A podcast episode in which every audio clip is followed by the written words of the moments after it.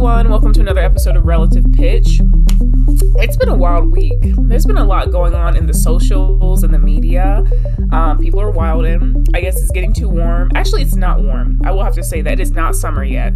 I don't know about y'all, but it's about to be 50 something degrees tomorrow here. It's it's pretty warm. It's pretty Where? cold. Um, here Didn't you just You're say it was snowing yesterday? it was. So This is why Michael is not a credible source.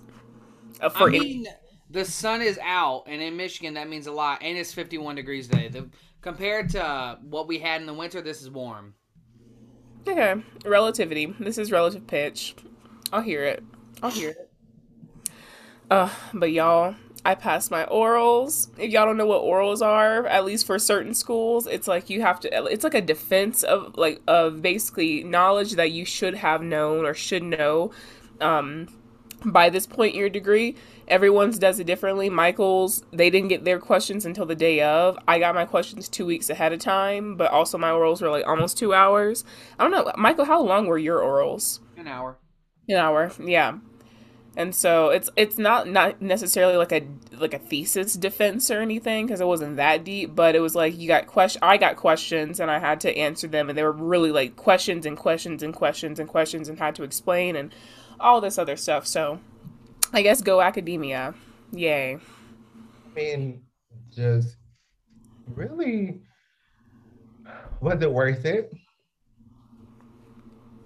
I think, if anything, I'm a person who I would have rather spoken to my own thing. So I wouldn't, I wasn't necessarily like, I, questions are fine. Like, I feel like if they were like, we're going to do 30 minutes of rapid questions at the end, but then for the other hour and a half or whatever, we want you to present or whatever you think would accurately dis- like accurately depict what you have learned and gained from this educational experience because i feel like in that sense you get way more um, individuality.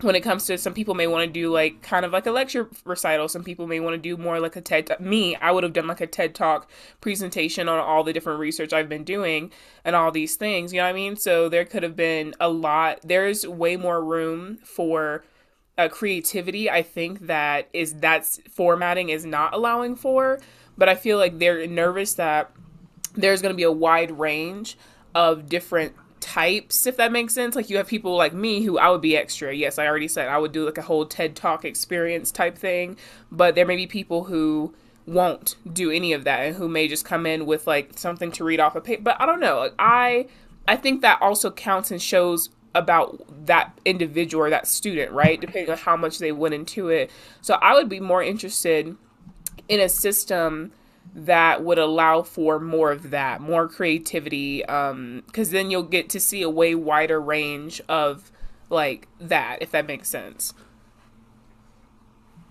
Some schools do that. They're called lecture recitals. Right. For Well, ma- yeah, that's what I for mentioned. Masters, though. Yeah, some schools make you do a lecture recital and a re- and a, a solo recital. And that- that's what I'm saying. Like, it, it should be allowed. Like, if you wanted to do a lecture recital, cool. But I wouldn't even have done it. Maybe I would have done a lecture recital, but I would have been doing more speaking and talking. Yeah, because I actually think a lot of the conducting programs, it is more of a lecture recital, both for masters and uh, doctoral degrees. Um, and for some reason, it's really highly like transcription based in our field. Um, like a lot of you know conducting people, they'll do a transcription in the wind band medium, of course. Uh, do a transcription, do a lecture recital, perform the piece, boom, you got the degree. That's kind of how it is. But the orals, was your orals worth it, Michael? Or do you think it was worth it? No. Michael was pissed at his orals, I will say. So Well, I, here's here's my thing. Speak on it. Hmm. I understand that I should know the history of my instrument. But it's 2022. I don't care about the Renaissance and what my trumpet did in the Renaissance anymore. Now hold up, hold on, hold on, hold on, hold on, hold on. Hold on. Okay. For those of you who are listening who do not know Michael Brown personally, um, when we were in undergraduate, okay, all Michael spoke about was Renaissance and Baroque. Baroque. And what a It's great trumpet- music. I love the music still to this day. That was like all he cared about. He didn't care about anything past the Baroque period. Thank you, Lauren. I mean, Thank, thank you.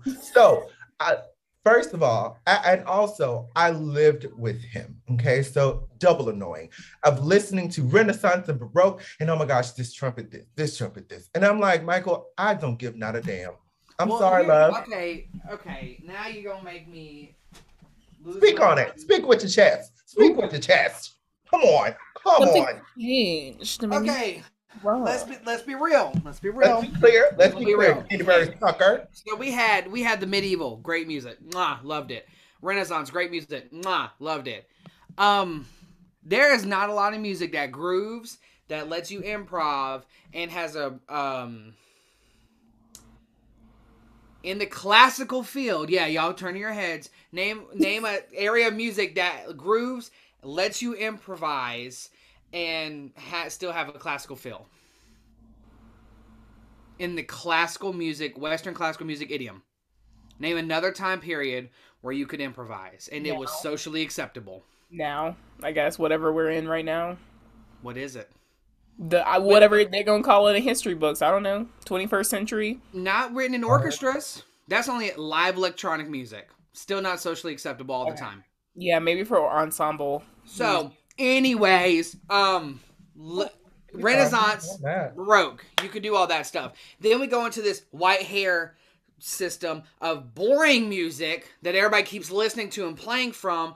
All the concertos. Oh, this guy was a genius. Blah blah blah blah. No one cares about him. Hey, so glad that you said that because I have a question. Have y'all listened to Beethoven Six? No. Oh, is that the pa- Pathétique or pastoral? Pastoral. Mhm. So last night I had the pleasure of listening to the UCF Symphony Orchestra. Mind you, beautiful ensemble, beautiful ensemble. They made beautiful music. Um, they played Fountains of Rome, uh, Respighi. Uh, the first piece was that uh, beautiful playing, absolutely beautiful play. Um, also, they did something really cool. So right now UCF is doing, oh, I forgot. They're doing a festival. It's the arts festivals, basically. So for two or three weeks, like each all of their groups from the new music ensemble, the symphony orchestra, the wind bands, the choirs, the chamber ensemble, they're doing all these arts and they're like co-collaborating with the uh electronics department, the arts department. Like it's like so cool, y'all. Really love it. So last night they did Beethoven six, uh, six. Um, and then the second movement, that's really like the pastoral, you know, movement which they did something really cool. The arts department actually created a whole story that went with that movement and they showed it. We're watching like this, what they came up with, and like the orchestra is like playing with it beautiful. However, Beethoven's boring, specifically that one. I wasn't even talking about Beethoven. I was talking about Mozart. But we, We can also knew. talk about We knew Beethoven. what you were talking about. We can say that. I mean, Just want to make all sure. of honestly, uh, them in that classical period, I'm just like, I know what's happening. And so to further my point, then we okay skip over the classical period. No one cares about it. Now we get into the romantic period. It's rah rah rah. Fine, it's okay. Not rah Wagner's- rah. what does that mean? Wagner wrote some. uh, red Wagner wrote some of the most beautiful music we're ever gonna hear. Blah blah. He's a horrible person. Let's move on. Then we have Mahler and Strauss.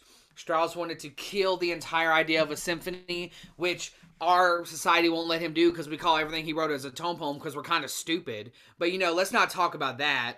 Um, then we get into Mahler. He was cool, and then now we get into some cool stuff and the most progressiveness of like wind bands and pushing those forward. But we don't also have professional wind bands. So, anyways, we don't care about that either. So, what I don't care about is all of that. I just would rather speak on other stuff instead of the history of the trumpet. I know the big stuff, but like, why do I need to walk around and tell you the treaties of how they used to ornament? I know how to ornament. I know how to do it in a Renaissance style. They're not even called ornamentations; they're called divisions. Okay, but also knowledge, what? knowledge. but also let's also let's talk about let's create a um thing between hip hop and back then re- Renaissance and Baroque. Sampling huge in hip hop right now. What was huge in the Baroque and Renaissance? Borrowing and paying homage to other composers. That kind of died when the symphony started. It's like, oh, I'm going to do this, but then they're going to remember me more than you. No, we're paying homage. We're taking their art. We're saying, we love you. We, you inspired us. Boom. There's connections that can be made. And then until we accept all these connections and accept every genre of music, they're never going to be combined in a way that's meaningful. I like we have... listen to Gershwin. Oh, sorry. No, you're good. Continue. We oh, listen to Gershwin. We're saying we're listening to Gershwin. It was like, oh, that's such like we hear the jazz harmonies and stuff. I'm like, okay, cool, but he stole that, and that's more like Tin Pan Alley stuff. That's not like no. And we listen to new music now written by composers, and we hear hip hop and stuff influences, but it's sometimes really direct. I love that. I want to know if composers are going to soon. Another thing that we talked about composers don't write music just to write music anymore. Mm. Yeah, Some people write it for a check. And tell the people who write it only for a check. Because that thing gets stale. Stale. And white light is paper. So, okay. thank you for my tech talk. It has been amazing. And I will see you later. Okay.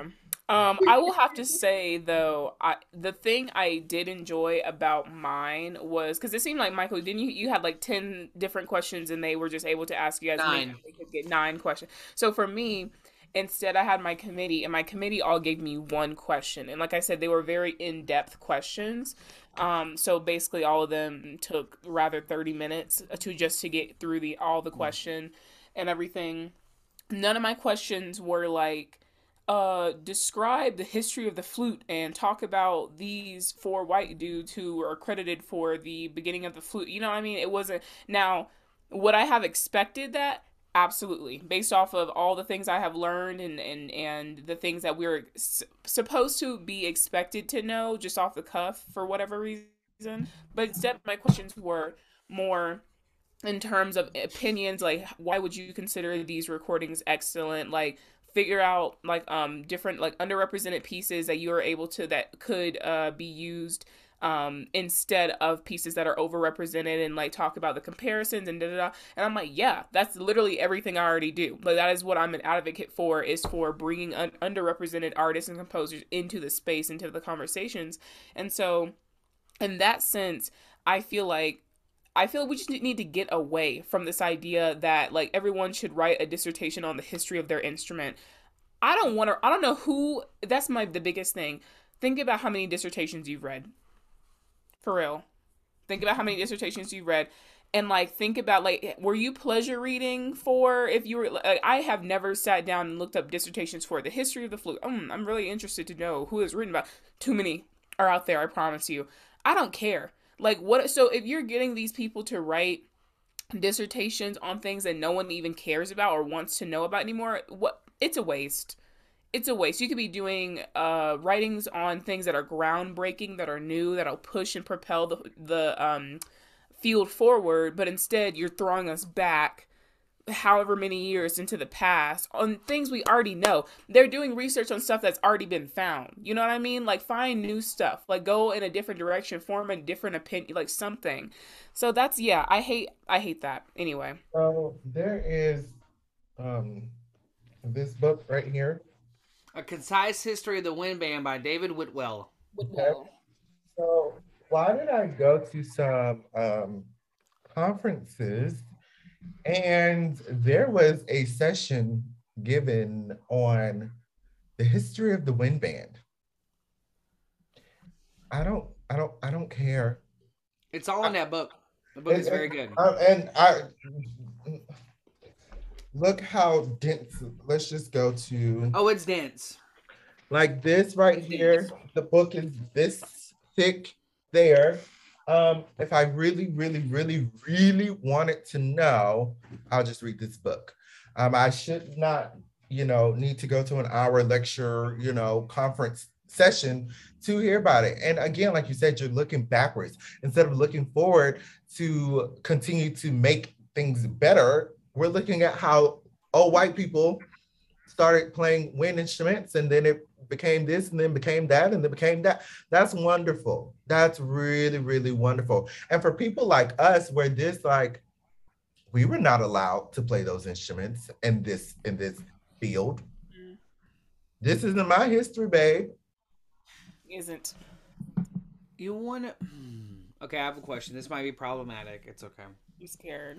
After like let's say 1925. Um, has there ever been a good third movement of anything? I don't really listen to big works like that. Especially solo and chamber works. Uh, I guess I mean the Liebermann concerto. I'll have to, I have to say the third movement of that is pretty high. The flute concerto.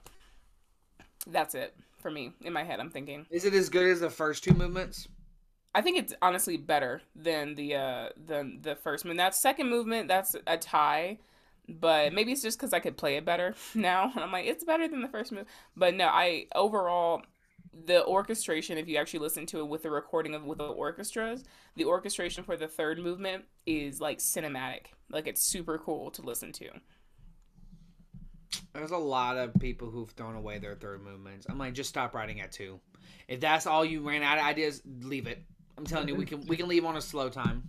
Well, I'm I'm pretty sure when you say third movie, you mean thir- three out of four, right? No, three out of three. Oh, most most of it right. like a fourth movement should be the like lively, you know, stuff like that. You know, most- if it if it's a finale, it needs to be a finale. I'm not really talking about big orchestral works or big works. I'm talking about like solo and chamber works. A lot of third movements suck. Like I was reading through stuff the other day and I was like I was like, "Oh, I'm going to play this piece. First, second movement is cool. Third movement I'm like, "What is this? Yeah, what did you do?" I think I mean, I really like what's I mean, we're not talking about large ensemble works, but you know the third movement of Sibelius, like the second symphony, it is immediately attacca into the fourth movement. So it's like he uses the entire movement as a bit wind up. Like and you're going down, you're going up, you're going down, you're going up, and then boom, the fourth movement hits into the big da da dee da like that whole part and everything. I like that because I felt like it it was there was a connection between it and everything um, between them. So they went together, like they floated. So it, it made sense because he was already thinking ahead. You could tell he was thinking ahead. Sometimes now, especially, it feels like the movements are a little too disconnected to the point of like, it's like how people are saying, like, isn't there a Beyonce quote where she's like, um, people don't write albums anymore. There's just a bunch of songs together on like a, like a CD. You know, it's like that whole thing because a symphony a large work in general should feel like it flows together effortlessly, you know? I'm sorry, you brought up you brought up the queen, so I have to pose the question.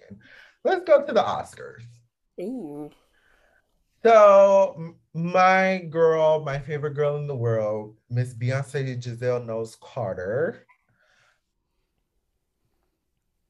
She was nominated for mm. you know an Oscar for what song, best movie score song, whatever, for um her song with King Richard, the um Richard. First of all, if y'all have not heard the song, go listen to the song. Just the first 25 seconds of the song is amazing. The cluster chord that she has is such suspense. It's she has really mastered her instrument, her voice, to where she could layer her voice and it sounds like this big choir in tune, everything. Also, when she actually does the solo work, she the amount of control she has over her voice beautiful. And even in the live performance that she did at the oscars was just like that. Now she didn't win. Um she uh billie eilish won mm-hmm. um for that for the her song time to die yeah and yeah for the james bond film. Um what are your thoughts? What what are what are your thoughts on that Okay, uh, being someone who I enjoy both of those artists, um, first of all, they're it's like a- apples and oranges in that sense of like they're completely different styles. I think of um, of like a genre. It's it's a big difference in the sound, and I I appreciate and respect both sounds. Um, I appreciate Beyonce on the sense that she's been in this game like this is hers like that sound she had like you said she has developed and worked for the sound that she has for such a long time and it's like almost like effortless like all she's doing is every time she is proving that she still has it and that she's taking it a step above every single time like she's in competition with herself at this point which I think she knows. I think we know. you know what I mean? So when she gets nominated in these categories, it's it's like we already know she, she is capable and des- deserving of that award that she is nominated for. It's just a matter of what in the world the what the idea behind giving the award to that person that year. What are they thinking? You know, who's in the in the seats? Billie Eilish is so young. I think she's about to turn 20 or just turned 20. I can't remember. Um, 21. I, I, or 21 maybe. I can't I know she's either 20 or 21. Um but she's super young. She has a very her just like I think Be- or not thing. Just like Beyonce came out and was like this is my style and everything. I think Billie Eilish came out and really wanted to separate herself from everyone else in that type of field that she is in and she's doing it really well in a very interesting way. Like she did a collab like a project with LA Phil and Dudamel and all that, and it was really interesting. And so for me, 20. Yeah, she's 20. I would have been interested in I would have been like, yeah, it would have made sense for either one of them to have one for me because I think they they both for what they worked on um and have achieved by their own ages is amazing. And so for me, I'm just like it, it depends on the day. I feel like if if it were a different group of people who were doing it that year, Beyonce would have won. And this year it was just a collective that pushed for Billie more for whatever reasons and everything. So like I don't have any negative if that I makes think sense. one of those reasons, though, is because it um, people are calling it the James Bond, the James Bond effect. Because anytime a James Bond uh, record is nominated in this category, they're gonna win. Like in Did 20, win? yeah, Skyfall won Okay, in Skyfall, yeah. 2012. Um, then 2015, I forgot the artist who did the song for that, but I believe they won the Oscar. And then this one also won the Oscar as Mhm. well. So I don't know what it is about the Academy likes to hear. I didn't know that. James I did know the. Adele one. Adele Skyfall still No, I love me some Sky. Like, I that love that piece. Um, but it was it was uh it, it- it's a time. I don't know what the Academy likes about a James Bond. Um, but it's it's interesting. It's like the same thing with the Grammys and Bruno.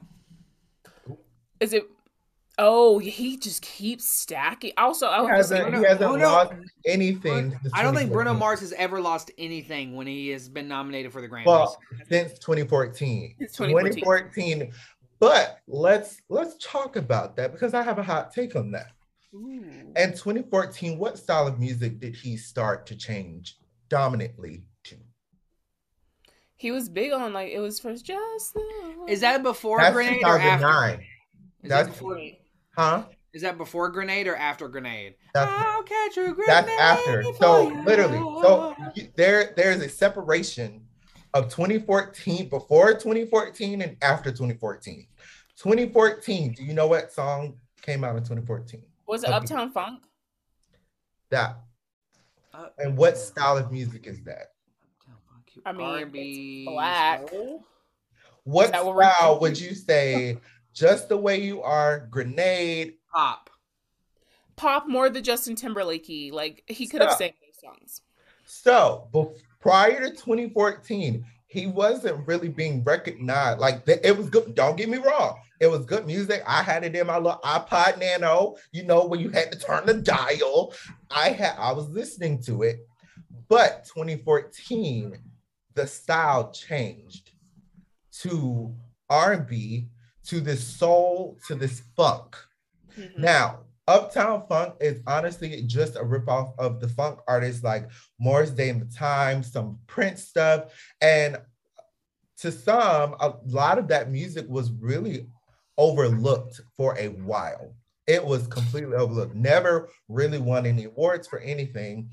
Now, 2014, Bruno brings it back. So from 2014 to now, whenever Bruno has been um, nominated for something, he has won. Now, why is that?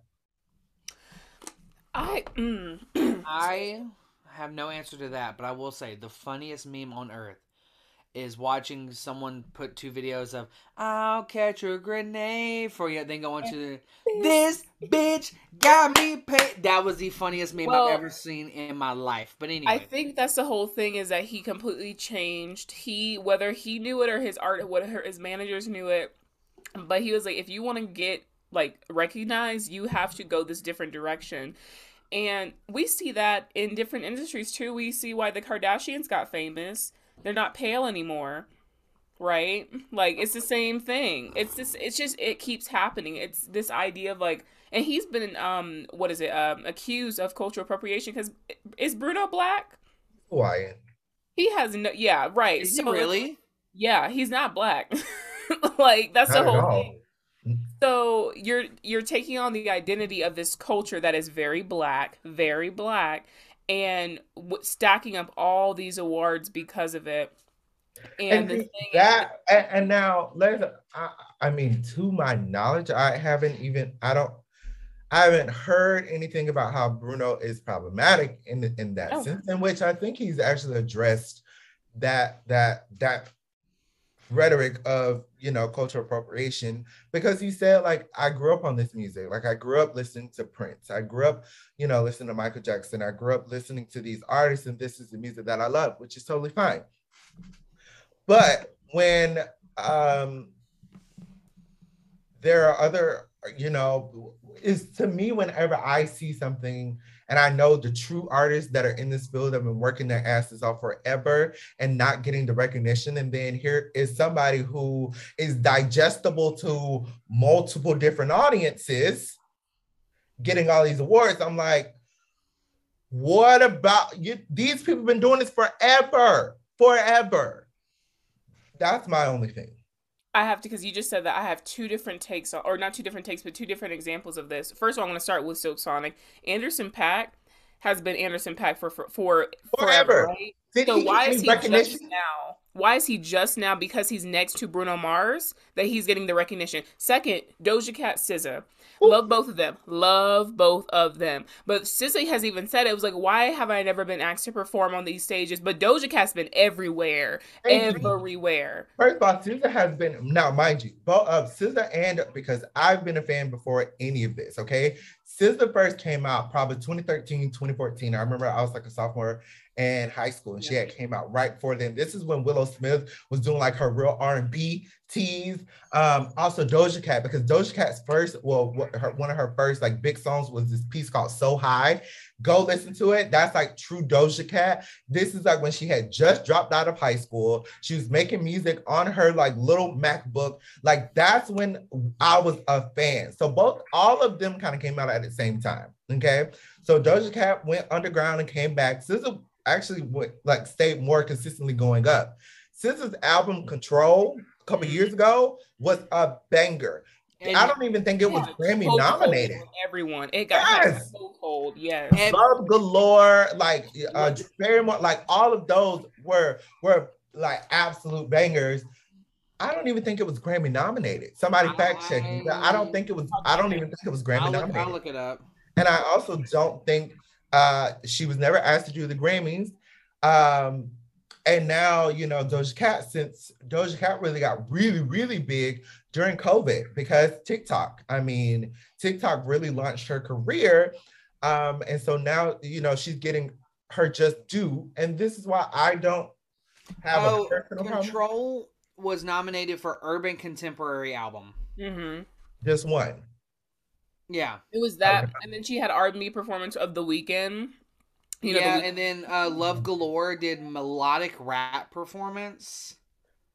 Interesting. Supermodel was for R and B song. So she's had the thing about it. She's But had, the some. noms. She's had Yeah, the she's noms. noms. Um, but still, okay. She so she has Grammy nominations. Why haven't the Grammys asked her to perform? Even now with the song with Doja Cat, why haven't they asked to perform? Um, the same let's because the um the Weeknd right that's a, another artist who's been snubbed from the grammys for a really long time don't wouldn't you say i mean the Weeknd has more of this kind of like electronic like old you know funk type of thing but it's that very similar thing where it's kind of like maybe similar styles, but he's always more snubbed by the Grammys. Yeah. You know what I mean?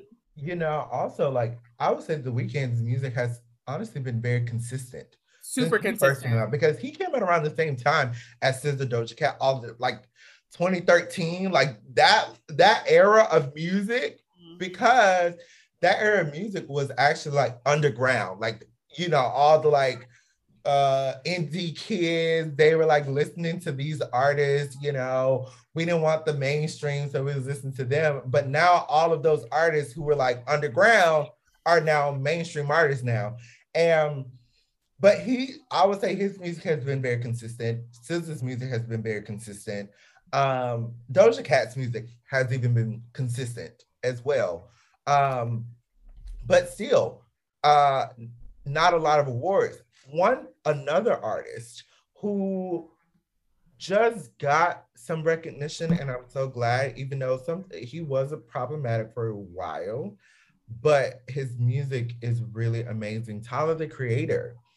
Um, Tyler the Creator's music, I mean, he was a very underground artist and still kind of considered to be underground. Um, but he he was perform he performed at the Grammys with Charlie Wilson, Boyz II Men. I love that album that uh Igor loved Igor um and actually won a Grammy. Um and actually when he released Igor, it actually went number one and made DJ Khaled pissed because DJ Khaled what what does DJ Khaled always have to He say? yells on songs. DJ Khaled. That's and it. what does he say? We are number what? we are. Wait, yeah, this is true. Huh? we the best music. We the best music, and always he's gonna say we are number one. So when him and Tyler released their album at the same time, and Tyler's album went number one, DJ Khaled's went number two. He was pissed. He called Tyler the Creator a foo fool, not real rap music, da da da da da. And I'm sitting there like, DJ, you Bro. you don't even do your own music. Like DJ, D- He's a producer. It's DJ a Khaled feature. be going, he, he be like, hey, let me yell on your song real quick. That's all he does. right. He's like, let me yell on your song. People don't even know that that's his song because all we hear is a Jay Z or a SZA or whomever. We're like, oh yeah, that's SZA song. No, it's DJ Khaled featuring SZA. Ooh, Right, featuring. Um, featuring. one person that also in a problematic past, you know, we're gonna we're gonna Azealia Banks. has never won a Grammy. Can you name one artist who has like you thought have maybe won a Grammy? India Female rap Arie. artist. You talk about Nicki. Yeah. Oh, because there's been multiple people um, that has not won a Grammy, but Nicki Minaj obviously had a chokehold on female rap for over a decade. Since Was- 2011. Was No, 2009. Okay, Well, She- yeah, but yes, 2009. like that was the first time she was nominated. It was 2011. From then into like, I mean, we saw the chokehold she she still has when was it "Beam Me Up, Scotty"? Is that the official name of it? Mhm. Was released and got how many downloads in a night? Yeah. He still has a chokehold over the thing. And we're gonna, I'm gonna go back. So maybe the switch of Bruno Mars, right? Maybe his producers did the right move and told him to switch. He started winning.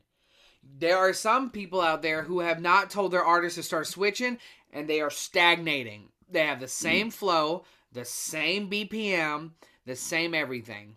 And if they don't switch out. soon, Not you calling out Megan Thee Stallion.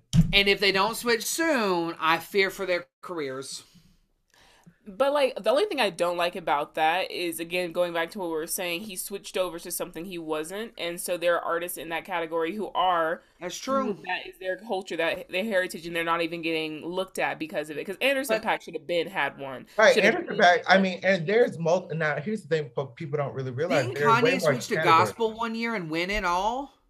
He did, but also the thing with Kanye is he grew up listening to that. His mother Gospel, was in the church. Like is not Mm-hmm. something out of left field, Right. especially from what he started. I mean, if you go back and listen to Kanye's uh, early music, good. he he samples gospel music, like he samples this music. So Mm-hmm. it, it's nothing um, completely new to him. Mm-hmm. um, and which I cannot say the same thing about about Bruno Mars because when he first came out, I, he, he was on the pop radio.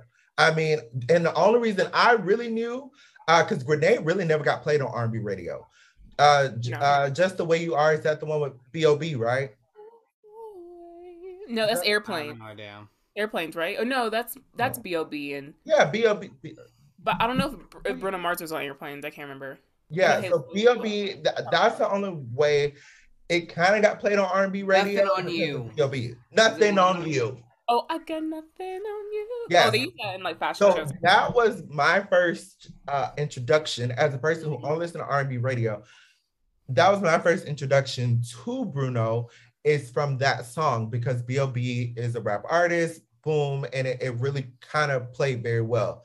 And then just the way, you know, that piece was just everywhere. So like, you know, but 2014 with Uptown Funk is a whole different and then everything else. And then let's actually talk about what is Silk Sonic. And also, let me another thing that pisses me off. I've seen people say Bruno Mars and Silk Sonic, like Anderson Package is not It there. is Silk Sonic. Like they are two. They created that entity together. You know, like, Like- it's two individual artists Now, together. again, as an R&B soul funk lover and, and very passionate about this, I'm glad this music is, is here, but I wish there was a, more appreciation.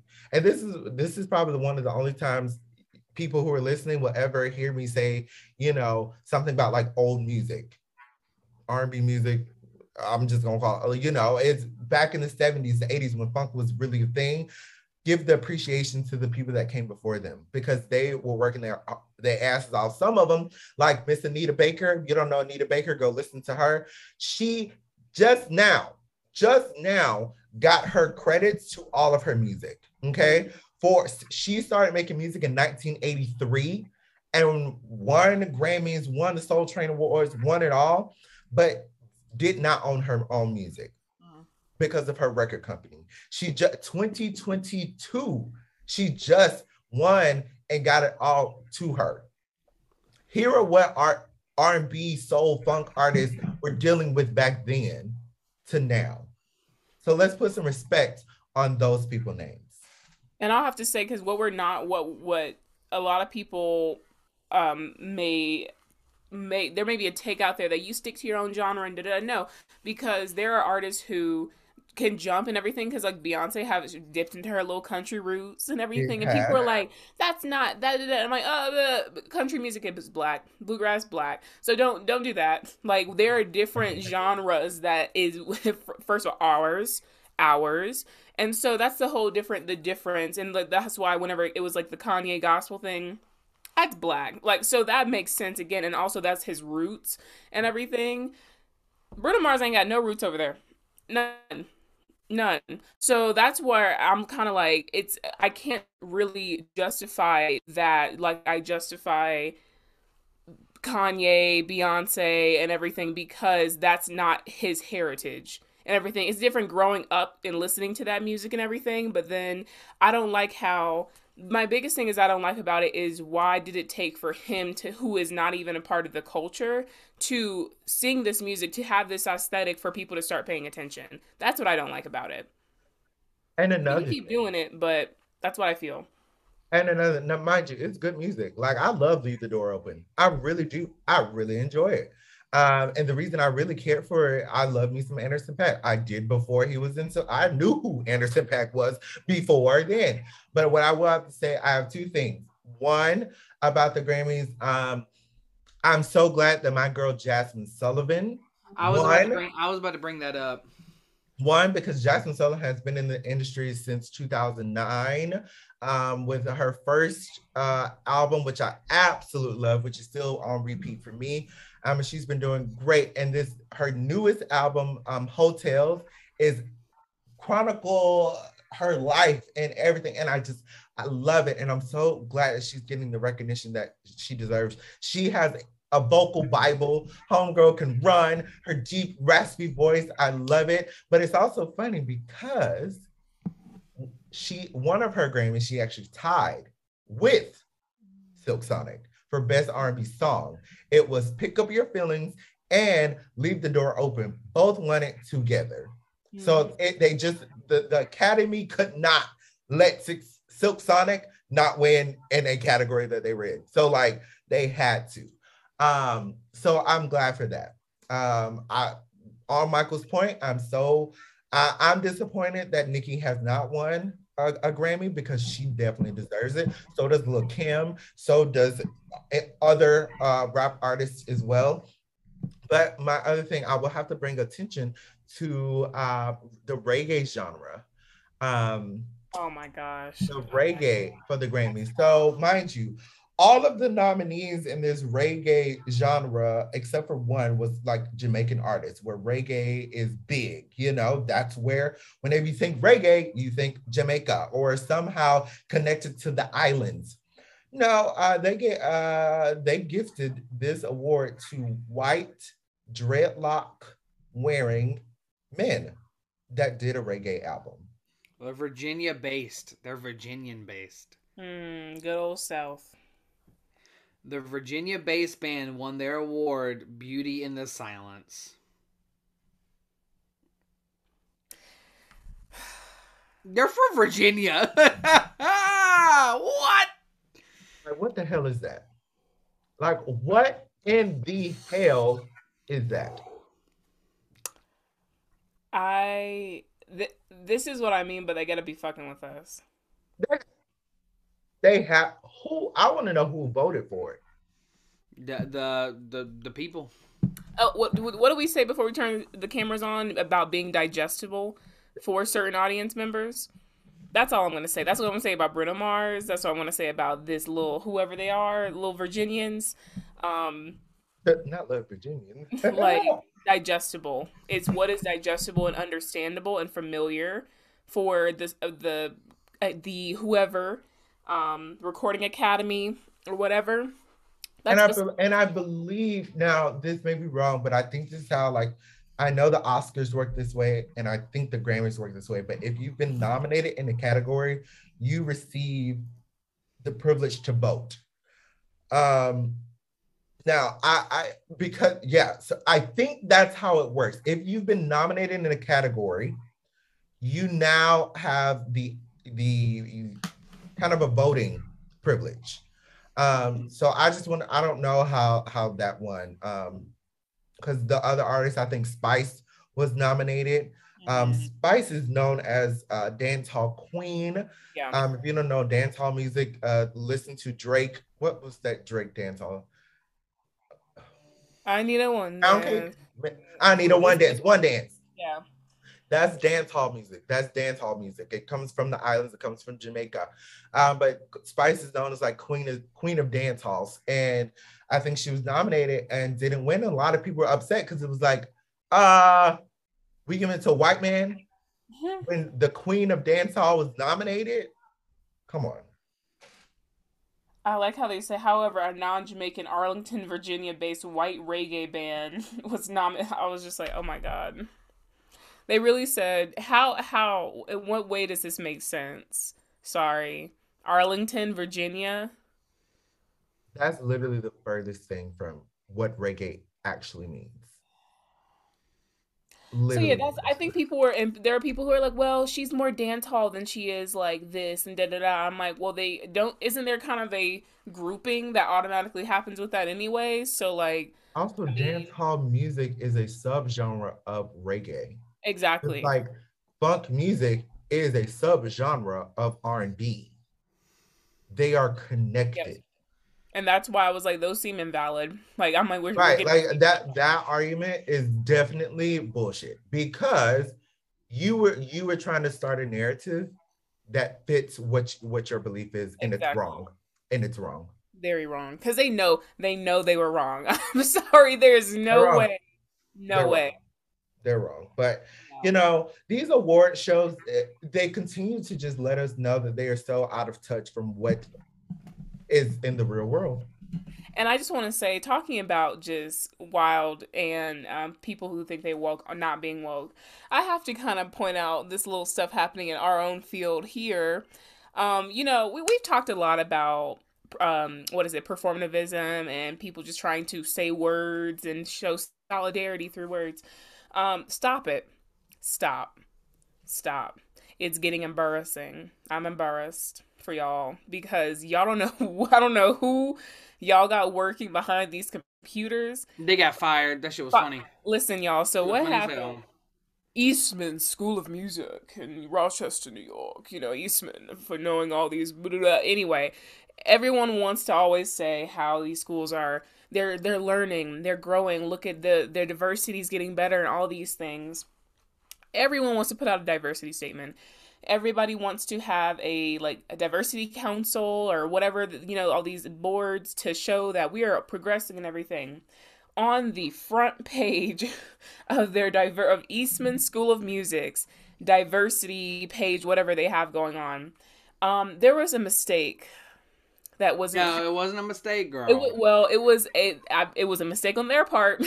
I'm like, um, it looks pretty intentional to us, but I'm sure this is not what they meant to put up. But it's diversity with this, you know, whatever the background of Eastman and everything, and it says underneath where you would think maybe they're writing a quote or something says maybe write a nice quote here talking about diversity at Eastman. Woo!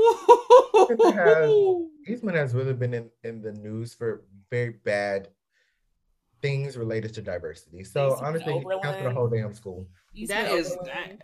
like I'm sorry, I I get wanting to associate yourself with these level of schools because they have been put in such high regard and being a person of color who can say you've gone to this and you have gotten through and all this yada yada